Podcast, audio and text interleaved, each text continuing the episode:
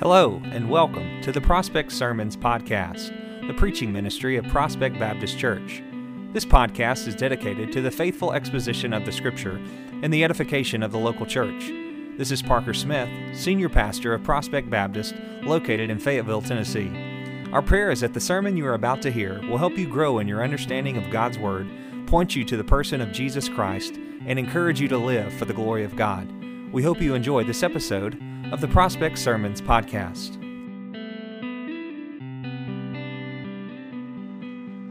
Thank you, Lori. Thank you, Scott. Thank you, Kim. If you have your Bibles this morning, I would love for you to turn them on, turn them to the book of Jonah. And um, while you're turning there, I want to say a word of welcome. If you are a guest uh, with us, and if you are a member here, uh, continue to just uh, echo what we mentioned a little bit ago. Do us a favor, fill out that uh, the bulletin, the tear off, leave it in your suit, seat, and we will get that uh, as you leave this morning. But uh, we're going to start a new series in the book of Jonah. And uh, Jonah falls right in between Obadiah and Micah. So if you hit Isaiah, you haven't gone far enough, keep going through some of the minor prophets. If you hit Malachi, you've gone too far, back up, and uh, you will find Jonah. Or you can use the table of contents. Um, that's totally fine and acceptable as well. Uh, but the book of Jonah is a neat little book. If you haven't read it, I would encourage you uh, to do so. In fact, I would even challenge you uh, to begin reading through the book of Jonah as we continue. Maybe your way of preparing uh, for these next couple of weeks. But Jonah is a prophet, and but the book of Jonah doesn't focus so much on Jonah's prophecies, but upon Jonah himself. Uh, the book is really a story about Jonah and story about a rebellious prophet who really hates God uh, because God seems to love his enemies. And uh, it's an interesting book, a unique book. Uh, Jonah is one of the most unique among all the Old Testament prophets because, again, it's not about the words that were spoken by Jonah, but about the prophet himself. It's a story about a prophet, about a mean prophet, about a nasty prophet. But Jonah also appears in the Old Testament one other place. It's in 2 Kings chapter 14. It's during the reign of uh, Jeroboam II, who was one of Israel's worst kings. And Jonah prophesies that Jeroboam II will win a battle and he will regain this territory on the northern border.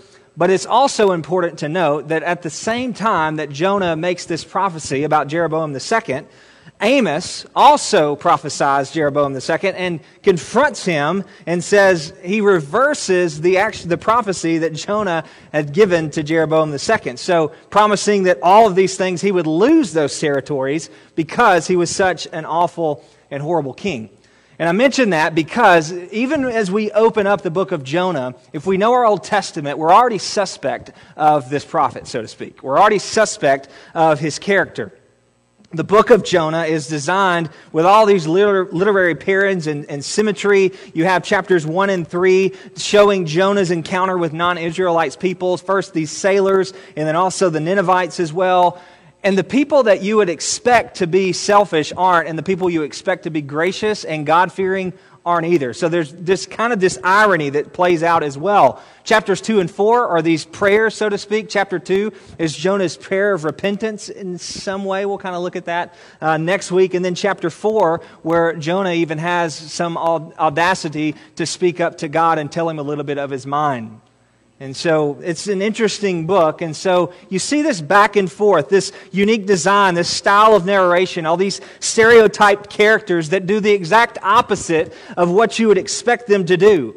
You have the prophet or the man of God who you would expect to follow and obey God. Instead, he rebels and hates God.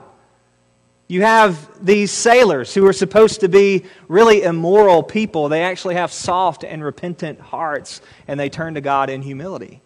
You have the leader of the most murderous and powerful empire on the planet who humbles himself before the Lord because of Jonah's five word sermon. Even his cows repent. And there's all of these extreme circumstances filled with humor and irony, and it's critique, critiquing the stupidity and the character flaws of Jonah. And further, this book is often misunderstood. We come to this text so often with a lot of assumptions. And if you know your Bibles, if you think about Jonah, you think about Jonah and the, the big fish, right? Or the whale. But it's interesting if you were to read the book of Jonah. Do you know how much attention is given to the big fish or to the whale? Three verses.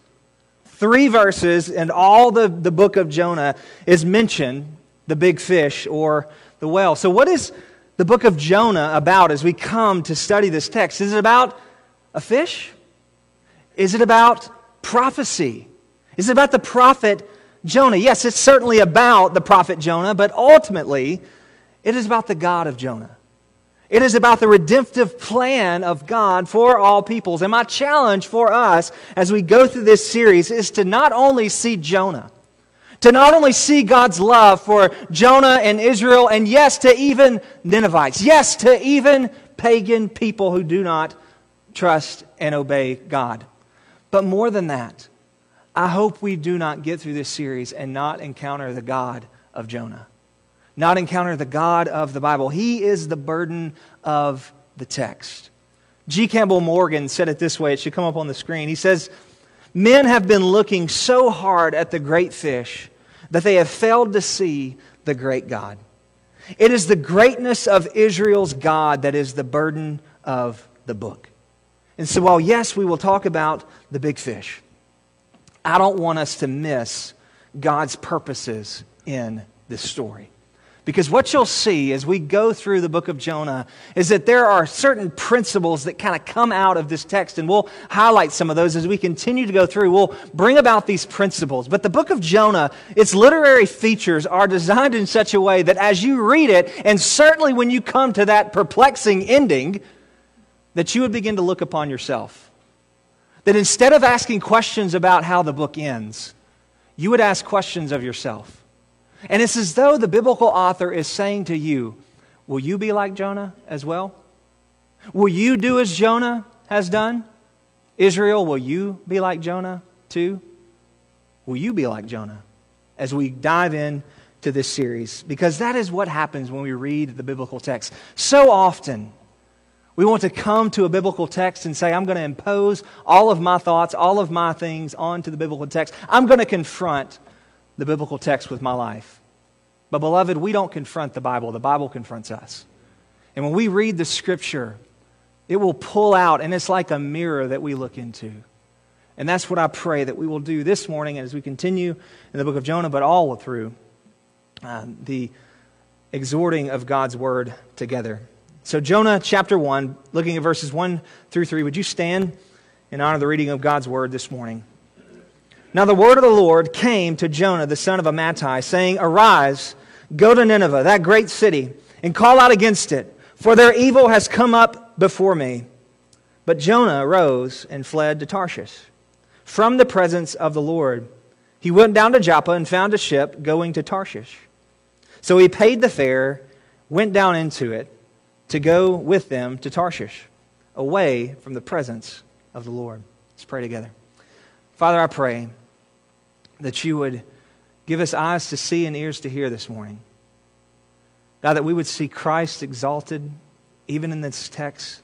God, that we would see that He is our true prophet, He is our true priest, and He is our true King. I pray that Jesus would go before us and make a way as only He can, for He is the way, the truth, and the life. And that by your Spirit you would help us to hear your word and to receive your word and to obey your word in all of our lives. And we'll thank you for it in advance. In Christ's name, amen. Amen. You may be seated. I want to call our attention this morning to just two points. I'll have some subpoints in point number two, but really just two main points this morning. Number one is calculated disobedience. I want you to see Jonah's calculated disobedience. But secondly, I want you to see Jonah's vain pursuit. Number one, his calculated disobedience. The first thing that we notice in the book of Jonah is Jonah's disobedient to the Lord's call. Look at verse 1. Now the word of the Lord came to Jonah, the son of Amittai, saying, Arise and go to Nineveh. It's contrasted in the text directly by verse 3. You would expect that a prophet, any good prophet, would do what the Lord says. But Jonah, it says in verse 3, rose and fled to Tarshish from the presence of the Lord. And at the heart of this text, what is taking place is Jonah is being disobedient to the Lord. Now, if you were to read commentaries and you were to read commentators' takes on this, they might come up with a lot of perplexing ideas. Some say it's because of fear, others say it's out of comfort, and we'll discuss some of that as we go through the series. But I want you to note very pointedly and very clearly Jonah's disobedience. There should be a picture that will come up on the screen. It's a picture of what Jonah didn't do. Jonah was supposed to go east to Nineveh. Instead, he went west to Tarshish. He was supposed to go 550 miles to the east. Instead, he went 2,500 miles to the west. God says go right, and Jonah went left. He did exactly what God commanded him not to do. And that picture, that is a picture of Jonah's disobedience. And so often it's a picture of ours as well. It's a picture when God says to do one thing and we do another. The 550 miles to the east and the 2,500 to the west, that is a picture of disobedience. Think biblically with me. Adam and Eve in the garden, don't eat of this one particular fruit. And what did they do? They ate of the particular fruit that God said not to. You look at the life of Samson and the Nazarite vow. The vow of a Nazarite was threefold don't touch anything dead, don't partake in any strong drink, and don't cut your hair. And what do you see? You see Samson in the middle touching a dead carcass of a lion. You see him going to these festivals and feasts, probably partaking in drinking alcohol. You go, don't cut your hair. You're thinking, don't cut your hair, Samson. What are you doing? Slaying his enemies with the jawbone of a donkey. That was good, right? But he was breaking his Nazarite vow. He was doing what the Lord had commanded him not to. And when you read it, you're thinking, Samson, what are you doing? You're disobeying God. And we can see it so clear in the biblical text. You see it in the life of Saul as well. Turn your Bibles to 1 Samuel chapter 15. You remember this story when God says to Saul, I want you to go and I want you to destroy wholeheartedly, devote the Amalekites to destruction. Everything in the city and everything of the Amalekites, devote it to destruction. And Samuel comes to Saul and confronts him. In 1 Samuel 15, beginning of verse 19, says, Why did you not obey the voice of the Lord? Why did you pronounce on the spoil and do what was evil in the sight of the Lord? And Saul said to Samuel, I have obeyed the voice of the Lord. I have gone on the mission which the Lord has sent me. I have brought Agag, the king of Amalek, and I have destroyed the Amalekites to destruction.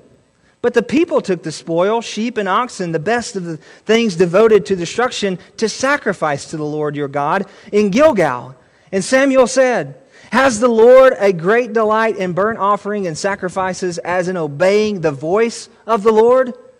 Behold, to obey is better than sacrifice, and to listen that of fat of rams. God says to Saul, He says, I want you to destroy everything. I want you to obey what I have commanded you to do. And Saul and his men go into the city and they see, they see good things, right? They see things that are worthwhile. They see things that they think, oh, I can bring that and give an acceptable offering to the Lord. And in doing so, disobeyed what God had called them to do. See, we may try to bring some good things to God and say, look at my sacrifices that I'm bringing to you. But in doing so, be disobeying what the Lord has actually commanded us to do. Maybe Saul thought this will be pleasing to God because I'm bringing good gifts to him. But it wasn't what the Lord was requiring of him. The Lord wanted his obedience. And the Lord desires ours as well because we do the same, do we not?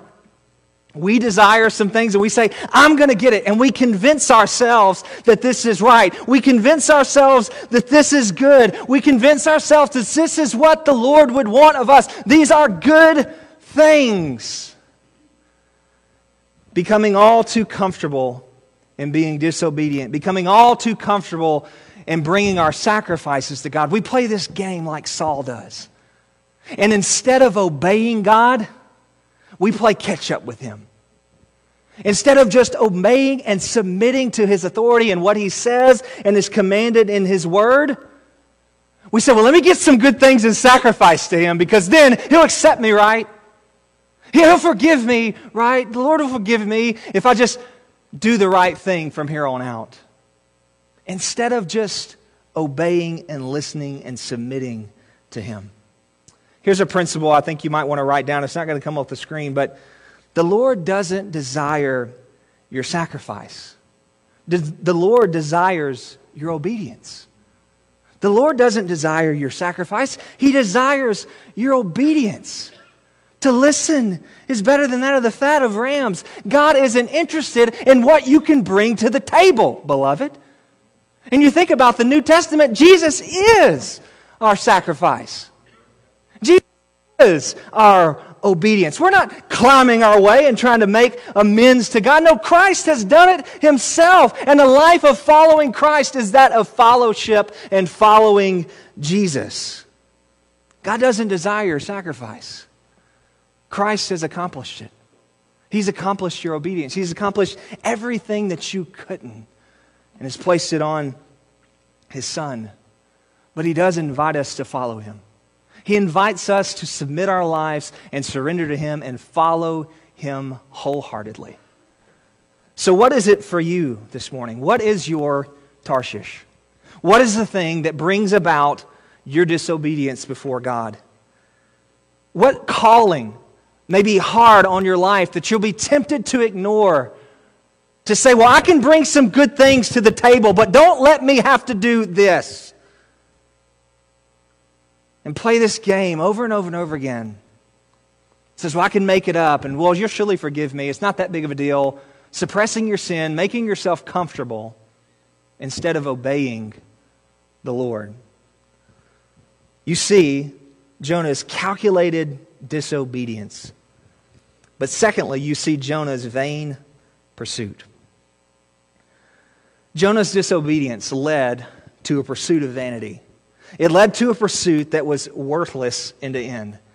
Jonah soon found himself, after making this decision, hiding and continuing in his disobedience. Notice in verse 3 But Jonah rose and to flee to Tarshish from the presence of the Lord. He went down to Joppa and found a ship going to Tarshish. So he paid the fare, went into it to go to them with, to Tarshish, away from the presence of the Lord. And what you can see, even within this, these verses here, is that Jonah's pursuit of disobedience was vanity in at least three ways. The place in which where Jonah was going, the place he was heading, the price that he paid, and the means of how he would go there. Now, break these down to you. Number one, the place in which Jonah went. We already noted this that he was going to Tarshish, where Jonah was heading was disobedient to where the Lord was calling him to go. But you go a little bit further, he wasn't just going to a place, he was fleeing, noted two times in the text, away from the presence of the Lord. Now, Jonah wasn't, he wasn't a fool. Jonah wasn't someone that didn't know his scripture. Jonah knows that he can't do this. He's an Hebrew. He knows that God is always present. He knows that God knows everything. He's all knowing. But maybe you can relate to this notion of out of sight, out of mind. If I can just get the thought, or if I could just forget about God, if I can just think about something else, if I could just get God off my mind, then maybe I will be content with my disobedience and maybe make it a little more tolerable. It's like us that we hate to consider that God knows everything when we're running counter to Him. And we like to think, well, I know God will just give me a pass, and I know He'll just turn away and look away for a moment. Well, He'll forgive me. And Jonah had this thought that by going in the opposite direction from God's call, that he could somehow flee from Him. But it was a vain pursuit. It was absolutely foolish. Jonah knew the Psalms. He knew Psalm 30, as we read before. He knows Psalm 139. Where shall I go from your spirit? Or where shall I flee from your parent presence? If I ascend to heaven, you are there. If I make my bed in Sheol, you are there. If I take up the wings of the morning and dwell in the uttermost parts of the sea, even there your hand shall lead me, and your right hand shall hold me. The same is true in our lives, too, beloved. And we can run and we can hide our action and hide our sin, our potential sin, and we may think we're fooling everybody else. But God's no fool. And God knows that your pursuit is a worthless pursuit. And so often we get so caught up, and that's exactly what Jonah was doing. He was worried about building Jonah's kingdom, and he wasn't concerned about building the kingdom of God. And what I've found to be true in my life, beloved, is it is real hard to build God's kingdom when we're too busy building our own. When we are busy building our own kingdom, we'll never think about seeking to build God's kingdom. But it would have been better for Jonah to obey the Lord and to pursue Nineveh than Tarshish. And it would be a better pursuit for your life as well. This is why Jesus says, Seek first the kingdom of God and all of these things will be added to you. Not my kingdom, not your kingdom, not Jonah's kingdom, but to build the kingdom of God. You see the place in which Jonah went, but you also see the price that Jonah paid. It's very interesting to me that within this text, a price is mentioned here. It would have been easy for the text to have read, well, Jonah went to Joppa, he found a ship, he got on it, went to Tarshish, away from the presence of the Lord. But the text doesn't just say that. It goes on. It's intentional about mentioning that he paid a fee or he paid a fare to be on the ship. And there's a couple of things I think worth noting. Number one, most scholars say that this would probably a pretty good chunk of change that Jonah would sail with these sailors across the Mediterranean Sea. Secondly, Jonah didn't go alone, he hired a crew. He hired people to go with him. And for that reason, most scholars say this wasn't just a low fare. This was a high price that Jonah paid. He paid a high price to be disobedient to what the Lord was calling him to do. It led, his sin led to a price that must be paid. And it was a higher price than Jonah was willing to pay. The same is true in your life, beloved. I had an Old Testament professor, and he was my Hebrew professor. His name was Teeman Knight. And he said this, and it rings true, and I remember it. I will never forget it. But he said this He said, Sin will always take you farther than you want to go. It will cost you more than you're willing to pay, and it will demand more of you than you ever wanted to give. It will take you farther than you wanted to. It will cost you more than you were willing to pay, and it will demand of you more than you ever wanted to give. And, beloved, your disobedience will cost you. And sometimes it will cost you more than what you have. But that's how we like to live. We want to do things in our own way. Jonah was foolish to think, well, this is just between me and God. This was just between me and these sailors. This is just, nobody else is going to know about this.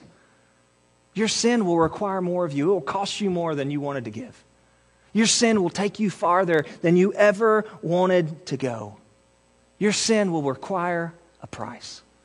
And his disobedience required that as well.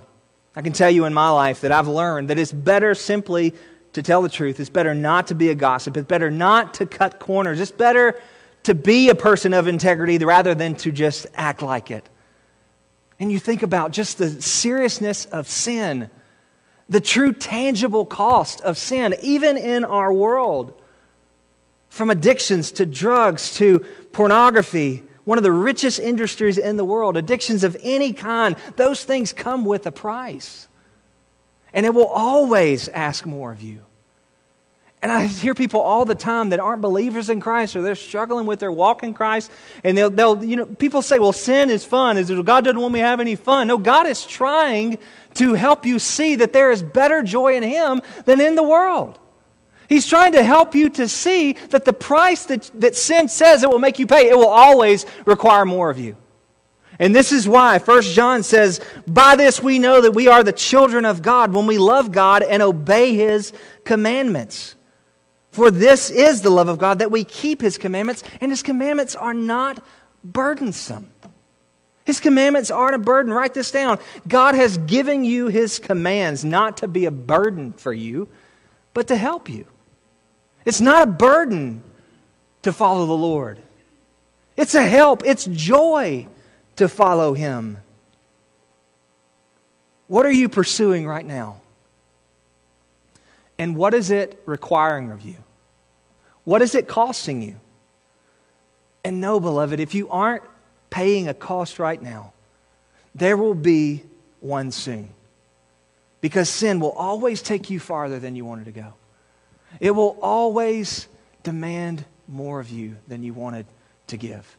And it'll always cost you more than you ever wanted to pay. And yes, through Christ, yes, through Christ, we have redemption. But again, the mark of a believer is following him in obedience. You see the place, you see the price, but you also see the means through which Jonah pursued his desire. Another interesting reality Jonah hopped on a boat and he headed from Joppa. Jonah had this posture about himself that he said, If I just had a boat and some friends, everything would be all good. Give me the boat, give me some friends, and we're fine. And so he hops on this boat with what seems to be, if nothing else, some unskilled sailors. They didn't really exactly know what they were doing. How do you know that? Well, they jettison a ship and they start freaking out and they want to toss Jonah overboard. Good sailors don't freak out in the middle of a storm.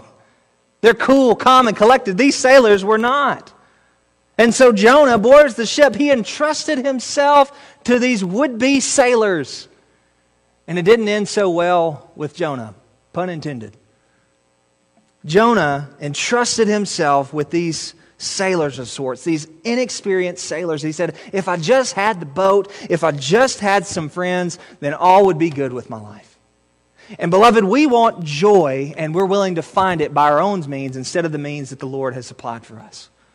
Instead of being content in godliness and content in Christ, we want to seek joy in other things, in worldly things. So we climb and scratch to say, I just want a better job. And you think, man, that job you landed is so awesome until six months in, it's just as confusing and just as stressful as the last one you had. And you think, oh man, wouldn't it be great if I could just get another spouse? And so you get another spouse, and then they see your sin very soon, and you think, man, they're just they're they're confronting me just like my old spouse was. You get the new iPhone 12 or whatever. I promise you, Apple's coming out with a new one next year.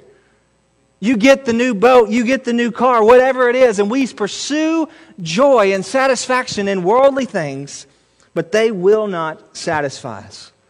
Ultimately, Christ will satisfy us. We want joy. We want peace. And in our minds, we think if I just had the boat, if I just had some friends, all will be well. We look for satisfaction in our success. We look for contentment in getting away. We look for peace in our own way. Instead of finding peace in Christ, instead of finding our joy in Christ, and we pursue them in our own flesh, beloved, we are pursuing them in a foolish manner. We may want the boat and the friends, but I promise you the boat and the friend will not satisfy you. Not like Christ will. And here's a principle you might want to write down. Our pursuit of the things we desire become foolish when we pursue them through any other means than Christ. Our pursuit of the things that we all desire become foolish when we pursue them through any other means than Christ. What are you searching for today? For love, acceptance, satisfaction, contentment, joy, peace, assurance, friendship, fellowship. I assure you, Christ holds them all. And it is the better joy. What are you currently pursuing? What are you pursuing right now? And what is your means of getting there?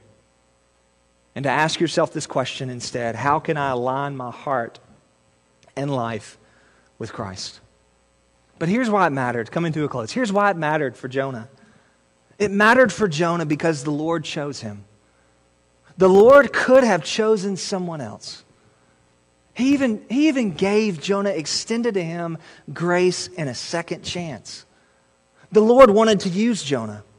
The Lord had a plan for Jonah's life, and it was a better plan than his vain pursuit and disobedience.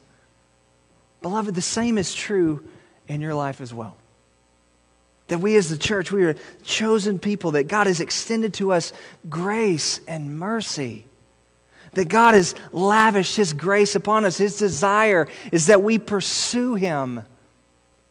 And in this way, the book of Jonah is like a full mirror looking back at us and say, You who've extended, you who've received God's grace, you who God has a plan for in your life, you who God has invited you into his mission in the world, look into the mirror of Jonah.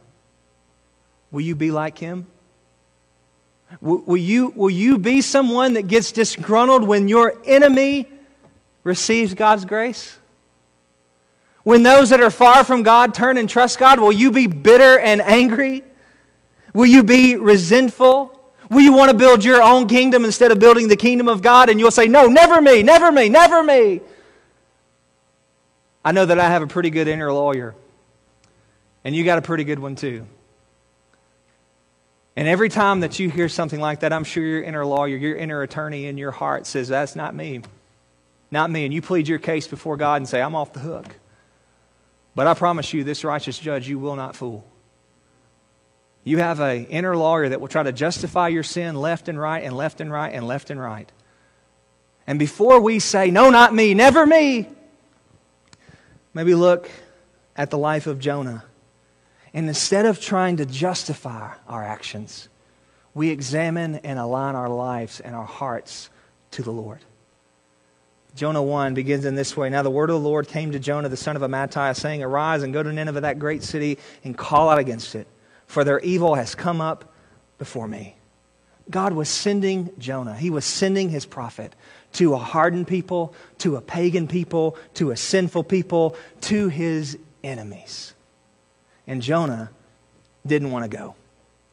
So the question is will we be like Jonah when we look into the mirror of our life? When we look into the mirror of the life of our church? Will we be like Jonah? Will we be resistant? Or will we say, No, I want to go? Will we stay in our comfort or will we follow the Lord? When the Lord shows mercy to even our enemies, will you become angry or bitter or disobey? Would we be filled with the knowledge of God just like Jonah was? Filled with the knowledge of God, filled with stuff, filled with who God is, but far from the heart of God. May it never be so of us. May we take God at His word. May we have not only the thoughts of God, but also the heart of God for the nations. And may we align our hearts and lives, and may we be transformed by the power of the gospel. Because the gospel transforms us.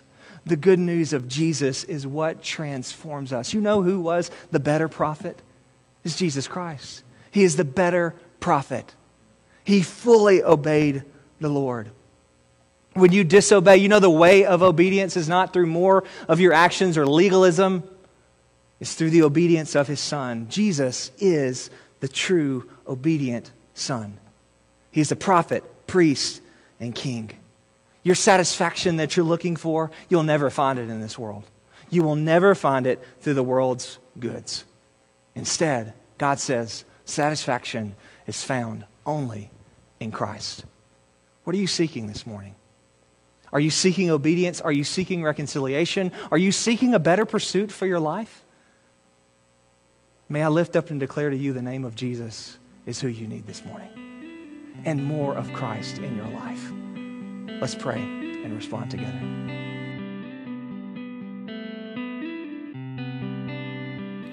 Well, as always, thank you for listening, and we hope you've enjoyed this episode of the Prospect Sermons podcast.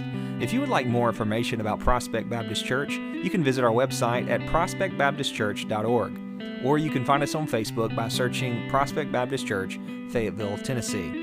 And if you live in the Fayetteville area, we would love for you to join us in worship on Sundays at 10:30 a.m. If you're not comfortable doing that at this time, we understand, and please know that we are live streaming our services on Facebook Live. We do hope to see you soon and look forward to you worshiping with us. Until next time on the Prospect Sermons podcast.